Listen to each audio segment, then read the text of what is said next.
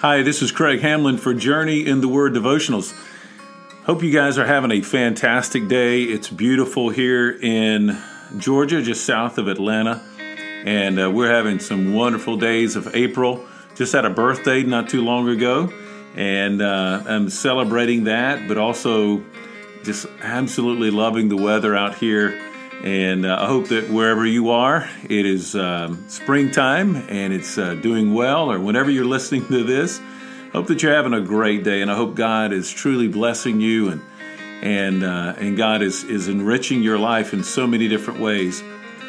Today, we're going to be listening to episode three in our series, Overcoming Discouragement. And we know that every one of us face discouragement. And so we're going to talk about how do we overcome that, because it's something that God really does not want us to have to go through, because He's equipped us with so much in order to help us work through this emotion that can oftentimes lead to depression and uh, and can lead to you know just just uh, major uh, life-altering decisions that are unhealthy. But God has given us the tools and the resources to overcome discouragement. That's what we're going to be talking about today. In this series, we're studying from the book of Nehemiah, and really how this man dealt with the struggles of trying to help his native land in Jerusalem, uh, in Israel, rebuild the walls of the capital city after an invading nation had destroyed their temple and their city and the walls around them. Now, Nehemiah faced discouragement basically from the enormity of the task. I mean, they had a tremendous amount to do, and everything was destroyed around them. But he also had discouragement from the remnant of people that were there who were really tired and ready to give up. And then in the surrounding cities and the surrounding little small nations that Israel had dominated in years past, these people had delighted in the fact that a larger nation had come in and taken captive all of the people of Israel. And so the people who were in these surrounding little vassal nations were, were coming out and discouraging them and just saying all kinds of things against them. They were taunting them in many ways. And they wanted nothing more than to see Israel's defeat, much like we see even in our world today. Today, you may feel like everyone and everything is against you. Nothing is going right, and nothing you do is leading to success. Discouragement is an all too common and familiar companion on the journey of life. Now, over the last two episodes in this series, we've looked at ways to overcome discouragement. And the first way was to bring God in on the situation. We're looking at Nehemiah chapter four, and in Nehemiah four, when Nehemiah and their workers were verbally attacked, Nehemiah began to pray rather than lash out in anger. Then we said the second way is don't lose the right perspective and get sidetracked. After Nehemiah prayed, which is the most important thing that he could have done, he got his people back to work and let God deal with the enemies. That didn't mean that Nehemiah did nothing. No, he he inspired, and and and his prayers and dependence upon God inspired the people to work, and they kept doing what God had called them to do. You see, when we bring God in on the situation and we keep our right perspective that the mission is right in front of us and we've got to keep going, God gives us the strength and the power to overcome those moments of discouragement. But here's the thing. No matter what you do, you will always have detractors and you'll have discouragers. Disappointments will come even when you think you have life by the tail. Former heavyweight boxer James Quick Tillis is a cowboy from Oklahoma who fought out of Chicago in the early nineteen eighties. He still remembers his first day in the Windy City after his arrival from Tulsa. He said, "I got off the bus with two cardboard suitcases under my arms in downtown Chicago and stopped in front of the Sears Tower. I put my suitcases down and I looked up at the tower and I said to myself, I'm going to conquer Chicago. When I looked down, the suitcases were gone." Man, when I read that story, I thought, wow, that's that's how it is. You, you, uh, you, you, you're ready to conquer the world, only to realize that it doesn't take much to lose it all. Listen, guys, if this, you know, we know that discouragement will come, but it's how you handle those moments that God will use to move you from discouragement to being encouraged in His strength. Today, we want to look at the third way God gives us to overcome discouragement, and that is, prepare yourself for future attacks, knowing that your preparation will give you direction. Nehemiah chapter four, seven through nine, we read these words after the people had really gone back to work and they were really working hard and getting a lot done.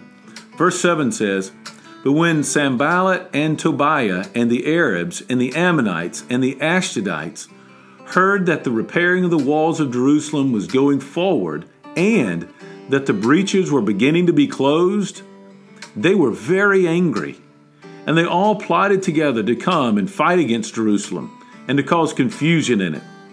So what did Nehemiah do? Verse nine, "And we prayed," there it is again, "and we prayed to our God and set a guard as a protection against them day and night." There are two things that you can always count on from your enemy, and that enemy is Satan himself. Sometimes our flesh, certainly, gets in the way and can be influenced by the enemy. But you can count on this. Satan is always going to be angry about your determination to move forward for Christ. Isn't that what we see in verse seven? That Sanballat and Tobiah, these two guys who were from the surrounding areas, uh, probably contracted in some ways or just really ticked off the Arabs, the Ammonites, the Ashdodites.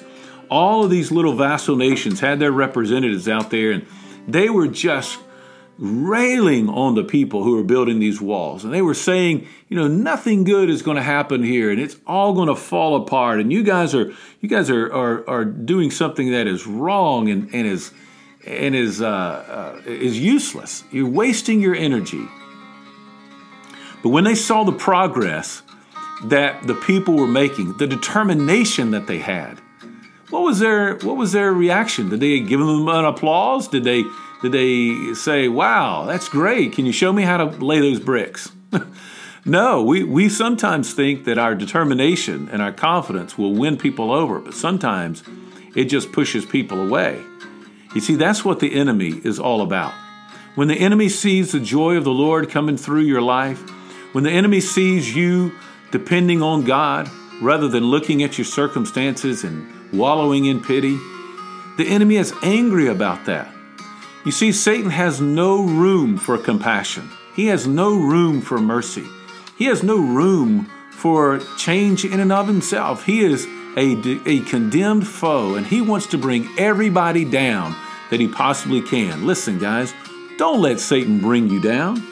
Satan's going to be angry about your determination to move forward for Christ, but you keep moving because those around you who who may be in the same camp with Satan, they're not bound completely by him because the power of the gospel is able to bring them out of the of the, the grip of Satan, because that's exactly what the power of Jesus is. So when they begin to see your joy, when they begin to see your determination, sure, some people might get angry. Some might, some people might turn against you.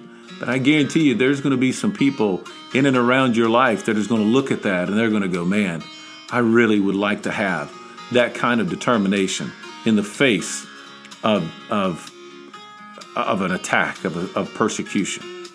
Let me tell you something else that you can count on from the enemy. Not only is Satan angry about your determination to move forward for Christ, but Satan is always going to be plotting to create confusion through anyone that he can use in your life. In verse eight of chapter four, we read this, "And they all," all right, not just one of them, not just Tobiah or not just Sanballat, but all of them plotted together. That is, they were scheming, they were trying to figure it out. They plotted together to come and, and fight against Jerusalem. And how are they going to fight? "And to cause confusion in the city." You see, that's what the Bible tells us about Satan, our enemy, that he is the author of confusion. We see this in church life. We see this among brothers and sisters in the Lord. We see this in disunity in the churches. We see this in, in disunity and disruption in families. Any way that the enemy can create confusion, a misunderstanding of God's word, a misunderstanding in relationships, a misunderstanding with God because, because we're confused about how God is working in our life. And so the enemy wants to confuse our mind. He wants to confuse our, our thinking so that we don't see God for who he is and we don't exhibit love within a relationship. Rather, we begin to retaliate for things that might just be a total misunderstanding, or maybe it was intentional. Maybe it was designed to hurt you. But you can approach this situation with love and forgiveness rather than bitterness. That's where confusion comes from. See, future attacks will always, are always imminent, with an enemy bent on your discouragement and derailment in the progress of God's kingdom agenda. But let me tell you something. There's one thing that you can count on from God, and this is all you really need. When God's people pray, God shows you how to stand strong in the midst of the battle. You see in verse nine in the text, he says, "And we prayed to our God." And what was the result of prayer? God moved upon their hearts what to do, gave them wisdom, gave them insight, set a guard as a protection against them day and night. Listen, in our homes, in our churches, in our nation, we live in a free nation. We we have we have the freedom to come and go in our homes, or the freedom to come and go in our churches. At this present time, we don't need to set guards in and around, you know, our homes and in and around our our, our churches and, and and all of that. And we know we have armies and various things to help protect us, but we move around freely. It was so different from this. But let me tell you something. What prayer does. Prayer sets the guard of God's Spirit all around us. It's, it's like God, when we begin to pray, he, he sends his holy angels out and surrounds us. And the darts of the enemy might come in and might try to, to, to, uh, to shoot those fiery darts at us, but they cannot reach us because prayer has been put out. And God's guard is setting out there.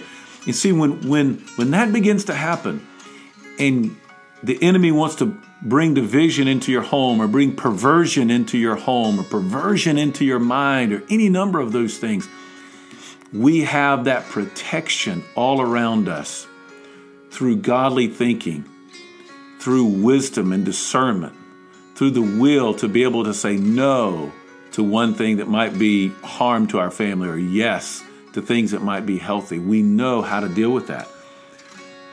What am I saying?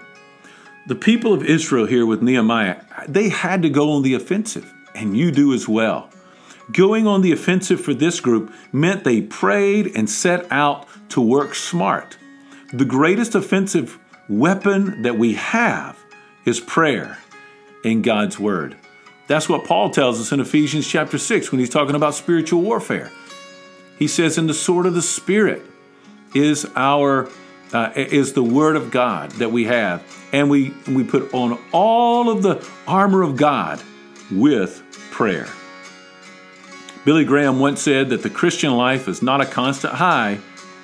He said, "I have my moments of deep discouragement. I have to go to God in prayer with tears in my eyes and say, 'Oh God, forgive me,' or 'Oh God, help me.'" We need to see that those moments of discouragement are not sent by God or intended by God to cause us further ruin.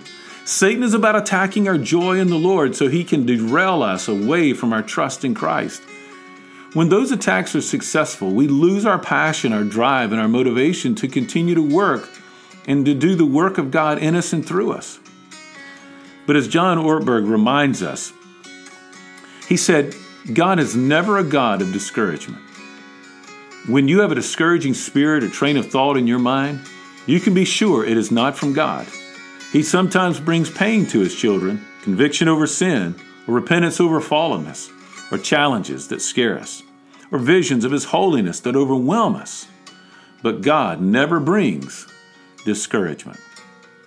When the attacks come to discourage you, do what Billy Graham said. Go to God in prayer. He will help.